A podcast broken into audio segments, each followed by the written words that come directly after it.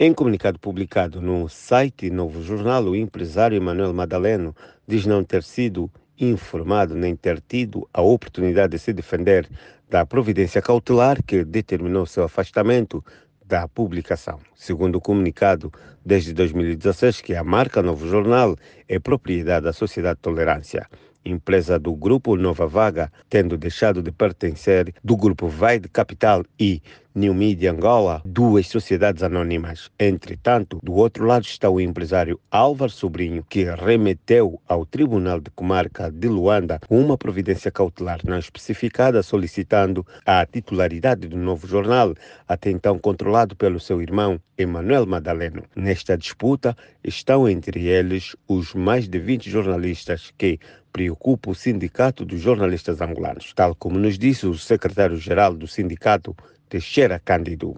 Ressalta desta querela a nossa preocupação com o facto de poder haver eh, uma, uma degradação da independência do jornal e, e, e, as liberdades dos próprios profissionais ficarem afetadas. Em última instância, ficaria prejudicada a sociedade, eh, que perderia um espaço público privilegiado, que perderia um, um, um veículo de exercício da cidadania e, portanto, a nossa democracia, que em última instância ficaria prejudicado se desta querela judicial sobre a titularidade do órgão a pudesse resultar um prejuízo para a sua independência e para a sua liberdade, eh, para a liberdade dos profissionais. A Voz da América contactou Armindo Laureano, atual diretor do jornal, que supostamente foi destituído que prometeu se pronunciar a qualquer momento.